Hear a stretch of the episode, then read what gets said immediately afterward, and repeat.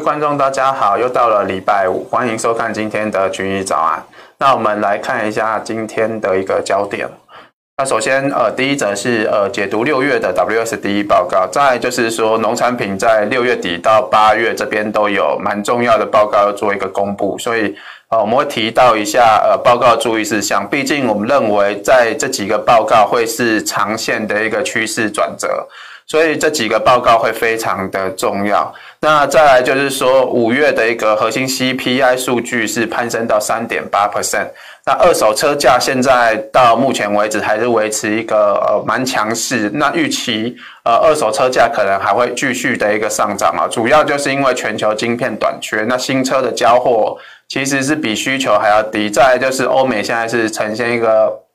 呃，逐步的一个解封嘛，所以大家出去玩就需要车子。那这个新车其实没办法交货的情况之下，大家可能都会先去买一下二手车。所以二手车的价格有的年份很很久，里程数蛮高的，但是价格还是持续上涨啊，就跟房价一样，就是有一点就是已经到了不合理的境界啊。那六月份的 CPI 因为二手车价还是维持一个高档，所以它可能还是会表现非常惊人。我们认为说。呃，在六月份的 CPI 数据，在核心 CPI 这部分会超过四 percent 哦。那再来就是国际同研究组织 ICSG 最近的报告说指出，就是说，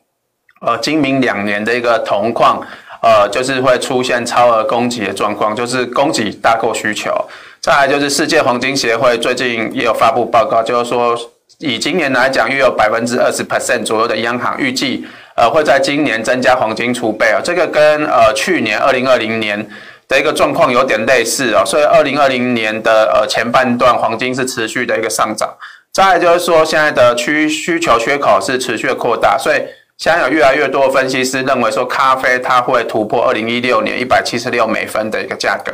再就是呃国国产疫苗解盲给投资人带来信心，所以。而现在普遍认呃，在解盲前，大家就认为说二期一定会过，因为我们不管看呃基亚还是浩鼎哦，他们在二期解盲数据其实看起来都不错。那最终在三期解盲数据才出现破局下跌状况。那这一次呃高端疫苗呃解盲是呃蛮像蛮正面的，那我们等下也会做一个解读哦。再就是台币，之前我们上周五就是早安讲的时候，台币那个时候是趋贬，所以台股是呈现一个盘跌。但是在昨天的一个盘势来看，台币它是出现转升的现象啊。那再来就是说，呃，台股也因此出呃突破了一个盘跌。但是现在散户现是在期权的筹码，呃，小台是积极的偏多，所以这边可能也是要关注一下端午会不会变盘。那我们今天是有提提到十五年来的一个统计，看端午节那个时候的一个表现，给大家做参考。那首先在呃昨天的一个农产品的一个数据部分，在呃就是在八点半的时候，除了公布 CPI 数据之外，农产品这边有出呃公布出口销售数据哦。首先在黄豆这一方面，呃，它在二零二零年就旧作跟新作部分其实都是符合区间哦，但是。都是低于前值，我们认为它表现并不是算很好。那在玉米的这个部分，就是虽然说，呃，在旧作的部分是符合区间，但是呃，出口销售是十九万吨，距离前一次的数据五十三点一万吨其实差蛮多的。再来就是新作部分，呃，它是只有销售二点六万吨，是比预估的区间还要低哦，更别说是比前值又更低。但是昨天公布这个数据，其实两个农产品的一个价格都没有跌，就是大家已经在对赌说，呃，晚上公布报告可能会有利多，所以玉米跟黄豆价格都持续上涨。但是公布报告之后，黄豆反而是下跌，玉米又是持续的一个上涨。那跟我们报告，呃，就是日报的一个呃压力区间，其实来的价位都差不多。再来就是 WSD 报告这部分，为什么黄豆下跌？那玉米其实没有涨很多，就是没有马上攻上涨停，是有一些原因的。那首先在我们先看到玉米的部分，先看红色这呃这这线的部分，就是说在旧作部分，可能预期就是呃减少期末库存可能会减少一百接近四十万吨的一个数量，但是最终减少的数量是三百八十一万吨。这是利多，再来就是说，呃，新作部分预期减少两百三十一万吨，就是蓝色线的部分哦。呃预两百三十一万吨，但是最终减少的也是三百八十一万吨哦，所以这个是属于比较偏向利多的部分。但是玉米为什么没有涨这么多？就是说最近虽然巴西很多机构都是下调玉米的一个产量，但是呃就是原大家是预期说它可能 USDA 会减少大概六四百六十万吨，但最终只有减少三百五十万吨。那下一个年度的一个呃巴西的产量预期是来到呃一点一八亿吨哦，就是比现在大约九千九千八百万吨左右还要多蛮多的哦。再就是呃黄豆这部分为什么跌，就是因为现在的一个期末库存减少的一个数量都不如预期哦，反而是呃在全球的部分都是。都是呈现一个增加，而且增加幅度是蛮多的。因为原本预期说在新年度可能期末库存它是不会做调整的，但是呃最终调整是增加一百四十五万吨了，就代表黄豆在这边的不管是出口还是压榨需求，可能都有降温的一个迹象。那所以呃在昨天的一个哦价格反应上，黄豆就有出现涨多的一个拉回。那玉米的话来到上方之后，也有出现一些压力哦。那接下来，我们认我们之前就提，呃，六月份的报告通常它数据不会做太多的一个调整，因为大家呃公布完报告之后，看会不会影响到六月底的一个报告来做出一个呃新方向的一个导向。但是从昨天的一个数据来讲，似乎呃没有把呃整个数据再度引导到多方来做一个掌握，所以呃目前的一个盘势上来讲，还是呈现一个高档震荡整理。所以这里比较需要关注的就是六月底的播种面积报告，因为我们从最近的直播早安都是提到说，第一个就是单位产量，第二个就是播种面积嘛。那六月底它会先公布播种面积啊，但是现在的一个数据来讲，黄豆、玉米播种面积预期都会增加。再就是说，呃，七月份的报告其实可能波动比较不会那么大，红色这个是是我们认为波动会相对比较大。八月份这个 WSD 报告，它会有单产的一个数据啊，是首度出现单产单位产量的一个数据。因为那个时候播种的也差不多了，天气的影响也都进入了尾声，所以那个时候会出现单位产量的数据。所以六月底的报告，假如说播种面积上升，那八月的一个单位面积产量又上升的一个情况之下，可能农产品就会出现趋势性的一个反转。但是在呃六月底，假如说公布报告偏呃就是面积增加，那可能只会有一些拉回，就是但是我们认为这个呃价格不会有先有大幅度的一个下跌，因为最近的一个天气啊，美国那边现在出现呃就是从本季开始会有出现一些热浪，那最近的一两周就是因为热浪的关系，就是有干燥而且少雨，让最近的一个农产品价格稍微比较强一点点。那最呃未来就是观察说这个呃天气干燥跟少雨会不会影响到单位产量哦，这数量就会做一个慢慢的一个调整。那我们认为说这个呃八月份的一个报告出来之后，趋势是不是会反转，或者是继续呃往八百美分的一个价格往上冲哦？这个是呃这就是值得做个一个留意哦。那最近的一个呃十五天的天气来讲哦，就是从六月十三号开始。黄豆跟玉米带这边都会出现相对比较干燥的部分，但是在温度的部分哦，因为热浪已经开始慢慢的一个转弱，所以在六月十五号开始之后，天气会慢慢的呃低于平均的一个水平，所以但是在降雨的部分还是持续的比较低，所以这个是有利于天气的一个炒作。说那再来就是说，现在虽然说进度的一个报告来讲，玉米已经播种完成，但黄豆已经接近完成。那我们这边就是，呃，播种完成之后，他们每周的一个进度报告，他们会公布一个叫做评级的东西。那评级他们就会跟呃前几年来做一个比较，甚至现在市场分析师是拿今年跟二零一二年那个时候反圣音很强的时间点来做一个比较。那我们红色框这个部分哦，就是上面是五月三十号数据，下面是六月六号数据。那黄黄呃粉红色框这部分，这五周就是说，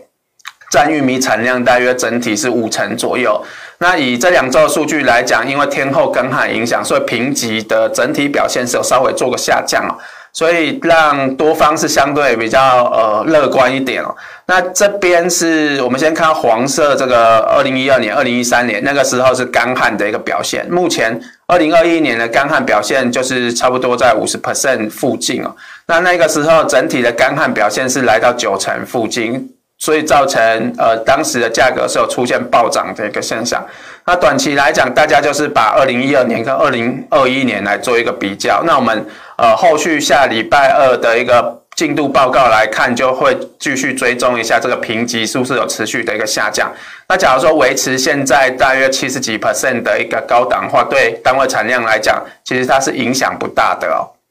再就是说黄豆的一个呃筹码部分，就是呃前几周前四周都是一路的下降，但是在呃上一周的数据是有出现反弹的一个表现，所以最近的一个价格又出现反弹。在玉米的部分。呃，大家都是认为说，本周为什么呃大额交易人多单是增加两万多万口，就是因为美国那边已经出现热浪的一个表现，所以他们就是认为呃会有天气炒作的一个现象。那我们认呃现在的来看，热浪已经有转弱，所以可能农产品这边也要稍微注意一下是否会有转弱现象。但整体的价格来讲，我们认为还是呈现一个比较大区间的一个震荡整理啊。短期要突破新高的机会相对是比较低一点，但我们认为以昨天的报告来讲，玉米再继续往上垫高的机会是比较大一点。那黄豆的一个价格可能就会再度回撤到呃区间的一个下缘哦。那再来就是咖啡的这个部分，因为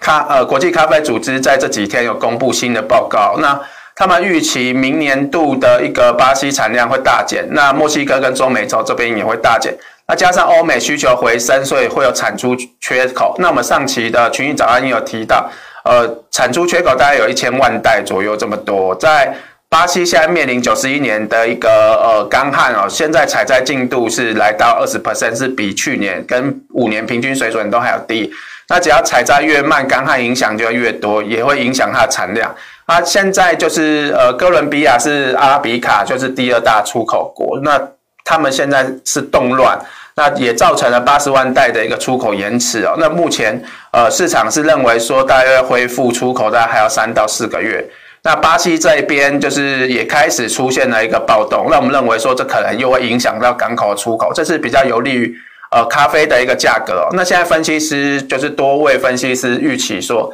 咖啡可能有机会往两百甚至三百都有可能，因为现在呃干旱是持续的一个影响。那整体来讲，就是今明两年咖啡的产量会减少。那欧美现在呃需求是持续的一个复苏。那我们认为说短期可能往一百七十六，就是二零一六年高点挑战机会越来越大。那目前的一个期货净多单部分，从四月六号开始一路的一个增加。那六月一号，它已经来到七万口左右，就是最近从二零一九年初到现在的呃水位是最高的，那价格也是持续的一个冲高。那我们以咖啡的日线图来看，它就是呃冲一波之后，它经过短暂的整理，大约整理时间都是七到八天之后，它又会再冲一波。那目前它又开始要突破三角的收敛了，这边可以稍微做一个注意。那假如说突破的话，有机会往一七五左右做一个挑战。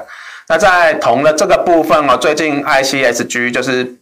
铜研究组织，他们是有提到，最近有出报告，那就是说，呃，二零二零年为什么呃铜矿表现那么强，但跟呃联准会撒钱是比较有关系。再来就是在基本面的部分，因为中国在当年就是二零二零年，他们是有多进口一些呃铜矿。那这个呃多进口一百二十万吨的一个铜矿是盖过了呃欧美的一个就是需求下降，那导致呃当年是原本是超额供给，结果变成呃超额需求六十点四万吨哦。但是因为最近的一个呃铜矿厂商他们的一个资本支出，就是呃加上现在的生产有慢慢恢复哦，所以呃。呃，再来最重要的就是说，中国现在的需求已经进入到他们的工业产值的一个淡季，所以最近来看的一个他们铜矿进口是有开始做一个转弱，内部需求也有转弱，所以虽然说欧美复苏的一个进口铜矿量是有增加，但是中国这里是下来的，而且下来幅度。预期可能会蛮大，所以可能最近两年就会变成超额的一个供给哦，而且会有呃，在二零二一年这边会有接近八万吨左右的超额供给，到二零二二年这边大概会有十一万吨左右的超额供给。那我们看到过去的一个呃铜价的一个供需状况哦，前几年都是呈现一个超额的需求，那虽然说是超额需求，但是铜矿其实在前几年并没有做一个上涨啊，一直到二零二零年才出现反转。最主要就是 第一个是有资金面的一个因素，再来就是呃超额的一个需求的确是有明显的一个扩大，所以才让价格这么强。那目前来讲，未来两年，假如说是变成超额供给的话，那资金又开始做紧缩，这边铜矿可能就会开始做转弱。但是因为现在资金是没有做出紧缩的情况，所以我们认为说铜价还是会维持一个高档的一个区间的一个震荡整理是比较比较可能的。那以价格来讲，短线上是呈现一个盘跌，所以我们认为来到区间下缘还是可以继续做一个买进，但是。来到上缘的部分，就是还是要小心做一个留意哦，因为毕竟最近不管是筹码还是中国需求部分，我们观察到都有持续走弱的一个迹象啊。那区间的部分是呃四万四跟四呃这个是多打了一个零。那再来就是 CFTC 大额交易人的部分，从最近几周五月十一号开始是一路减少，目前在铜矿这部分的多单已经降到一点八五万口，就是从呃。五万口左，五五点三万口是一路降到低于两万口的一个水位，所以在筹码部分也可以看到机构是慢慢做一个撤出哦。那在黄金的这个部分，大概二十一 percent 左右，就十个国家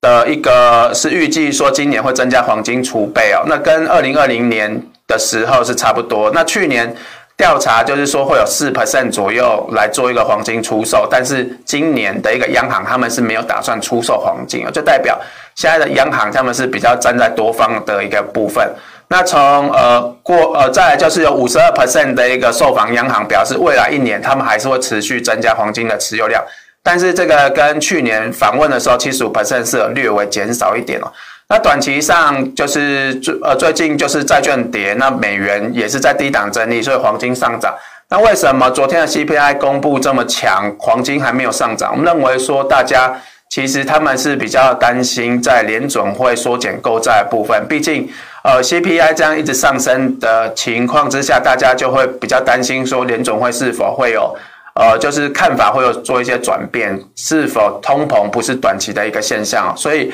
呃，短线上我们认为等六月中的一个联准会，假如说他们讨论缩减购债的时间有稍微做一些延长，黄金才有机会做一个相对比较强的一个上涨。那假如说目前以这个情况之下，还没开会之前，黄金还是会维持一个在一千九附近以及一八八零附近。来做一个区间的一个震荡整理啊，短线我们认为可能还是有再度拉回打第二次脚的一个机会，就是在呃前低一八五五附近的一个价格哦。那拉回到第二次的价格之后，这边可以考虑做中长线的一个布局。那整体来讲，我们对黄金的一个基本面以及中长期的一个偏多看法还是没有改变哦。在 CFTC 的一个大额交易的部分，呃，上周是有减少九百多口的多单，但是整体的多单水位还是维持相对高档。至于在原油的部分，昨天是有出现高档的一个震荡整理。那我们上周五也有提到说，价格来到的一个上升轨道的上缘，也是稍微需要需要做一个留意。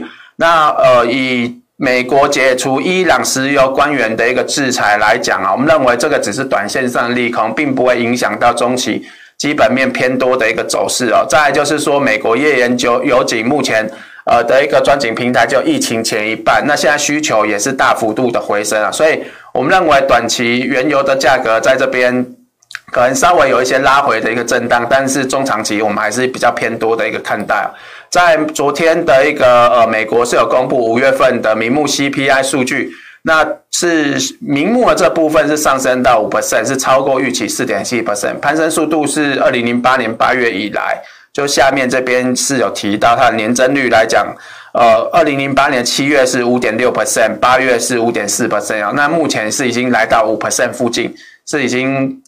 算是快速的攀升。那在六月份的部分，我们认为就有机会来挑战二零零八年七月份五点六 percent 左右的一个水位哦。那在五月份的一个 CPI 核心 CPI 部分是年增三点八 percent。呃，其实虽然说经济学家预期是三点五左右，但是其实有蛮多分析师认为说，在二手车价的一个带动之下，其实五月份。突破四 percent 不是不可能哦，但是呃，昨天以细项来讲，二手车价的一个贡献幅度其实好像有慢慢的一个减弱。那我们等下会提到，再来就是说攀升速度它是呃来到了一九九二年以来最高。那我们以细项来来看的话，首先看到下面这边的部分，就是在二手车价部分，十月份 应该说四月份的时候，二手车价它是。呃，月增十 percent，年增二十一 percent 哦。那再来就是五月份的一个数据 CPI 的一个贡献，它是月增七点三 percent，年增的部分是接近三成。那其实，在 CPI 这个二手车跟卡车的一个指数里面，它贡献整个核心 CPI 大概是占三三分之一。以四月份的数据来讲，呃，就是它大概贡献零点八 percent 的一个幅度哦。那这个。五月份的部分，它要持续的一个增加。那我们看到六月份的一个 CPI 的看法，目这是二手车价的一个指数啊。那目前的一个就是这边稍微做一个整理的部分，是去年大约六五月份到六月份左右的一个时间点啊。当时大约在五月份左右，他们。中呃，美国那边的二手车价有开始比较明显的一个攀升，那攀升一段时间之后，就有经过一些整理，那一直延续到二零二一年，进口二手车价都是持续的一个往上。也就是说，假如说晶片的一个供货，就是台积电那些晶片供货一直没办法就是顺畅的情况之下，二手车价呃仍然是维持震荡往上的一个走势的。目标是没有改变啊，不过短线上，假如价格涨得太夸张，其实需求也会做一个下降。但是整体维持在高档，应该不是一个问题啊。所以这个会对六月份的一个 CPI 还是会持续往上突破四 percent 的一个几率，相对是比较大一点。所以呃，就是。目前因为二手车价影响是比较大，所以联准会可能在下个礼拜的一个开会就会变得比较重要，就是说他们对呃。通膨看法是否有出现比较明显的转变，或者是说，其实，在前几个礼拜来讲，蛮多官员已经慢慢的是希望，就是说缩减购债要提早做一个布局，这个部分可能也是要看一下看法会不会有一些转变。那上周初领失业金的部分也是持续的下降，代表就业数据是表现不错。那我们认为说，短线上来讲，昨天通膨数据是。呃，上升，但是昨天的科技股没有下跌啊，最主要就是因为呃，昨天的债券值利率是做一个。呃呃，继续下跌的状况。那债券值利率为什么最近下跌？就是他们已经开始没有反映通膨上升，所以债券殖利率持续下降。那只要债券殖利率跌的话，科技股的压力相对就会比较减轻。所以昨天科技股指数呃是继续往上做一个垫高。那我们看到 FNG Plus 的一个股票，除了阿里巴巴跟苹果小跌呃之外，其他都上涨。那费半的部分，先前因为美中的一个议题，所以呃美中关系是跟费半是相对比较有关系的，所以呃最近也出呃摆脱了这个阴霾，出现止稳的一个现象。至于道琼的部分，受到能源股跟银行股的下跌，有出现转多的一个现象。那我们虽然说。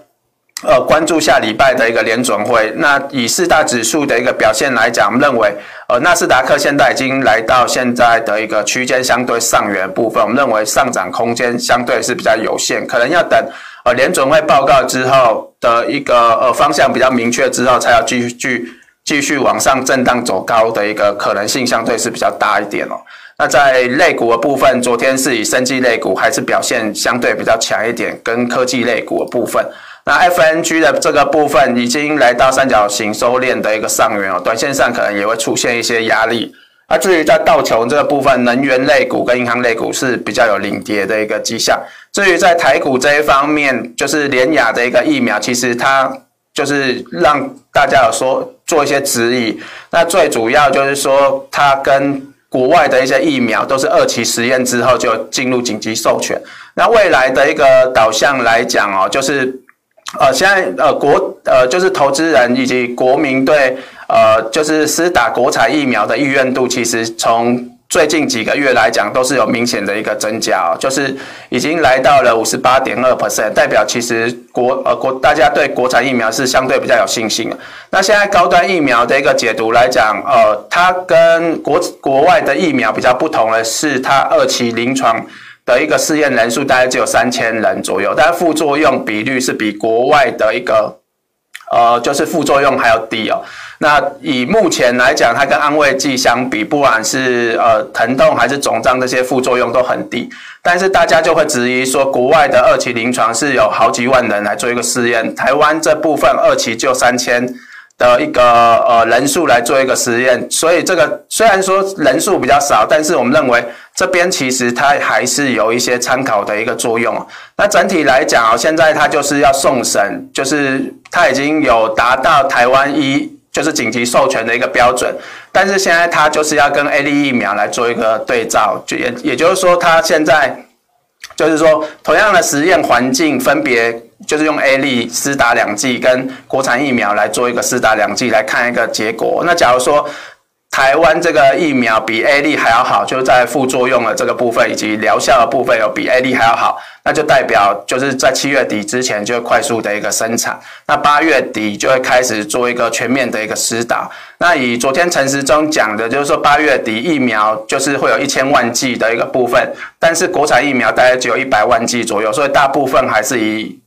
呃进口疫苗为主。那再来就是说，因为最近的一个。大家对疫苗的一个信心有回升。那过去一段时间，我们之前看到台币是趋贬嘛，最主要就是因为国内的疫情出现爆发，那以及大有一些人他们是呃换了换了美元之后，然后有出国要打疫苗的状况，所以呃台币是有一度趋趋贬，所以让台股是呈现盘跌。那最近。啊，疫苗已经出现了一个利多之外，台股也突破盘跌，所以我们预期有机会继续往上做一个垫高的一个走势。但是我们观察到，呃，就是端午节过后，台股的一个行情来讲，就未来不管一天到未来的一个六十天来讲哦，台股这边上涨几率相对是比较低一点哦，而且是呃从后五天之后就会开始慢慢做一个转跌，也就是说，呃下个礼拜的上半周可能台股还有办法维持强势的一个震荡向上。呃，就是突破这个一七三一的几率是蛮高的，但是来到区间就是前高附近的一个上缘，这边可能也是要留意一下端午节之后的一个盘势，尤其是在联准会这个动向哦，那可能也是要留意一下是否会有变盘的一个可能哦。那以上就是我们今天群益早安的一个内容。那呃，我们这边呃，就是说未来会有一个骨科大夫，就是晚上六点会有骨科大夫的一个看诊时间。那假如投资人对个股期有兴趣，可以做一个收看啊。再来就是说，呃，右边这边群益的一个期货看盘室也有 live 的一个连线上课程。那这边可以扫描右下角的一个 QR code。那我们下周五再见了。国泰全球智能电动车 ETF。是全球唯一高纯度智能电动车主题的 ETF，聚焦最关键产业巨头，带你参与电动车急速狂飙的致富机会。准备好迎接这一波庞大市场新契机了吗？投资电动车就是要国泰。投资一定有风险，基金投资有赚有赔，申购前应详阅公开说明。